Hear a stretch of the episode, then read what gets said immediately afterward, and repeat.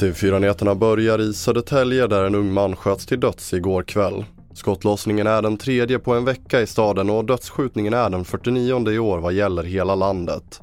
Mannen hittades skadad utomhus men hans liv gick inte att rädda. Vi har polisens presstalesperson Karina Skagelind. Vi har jobbat i området hela kvällen med ett stort antal resurser. Hittills är ingen gripen, men vi har eh, vidtagit en, en rad utredningsåtgärder och arbetet kommer fortsätta länge till. Och vi fortsätter med att tre personer fick föras till sjukhus efter att de frontalkrockat med en älg under natten till lördagen. Olyckan skedde på E18 mellan Arboga och Örebro och i nuläget är skadeläget oklart men alla tre fördes till sjukhus uppger polisen vid Region Bergslagen.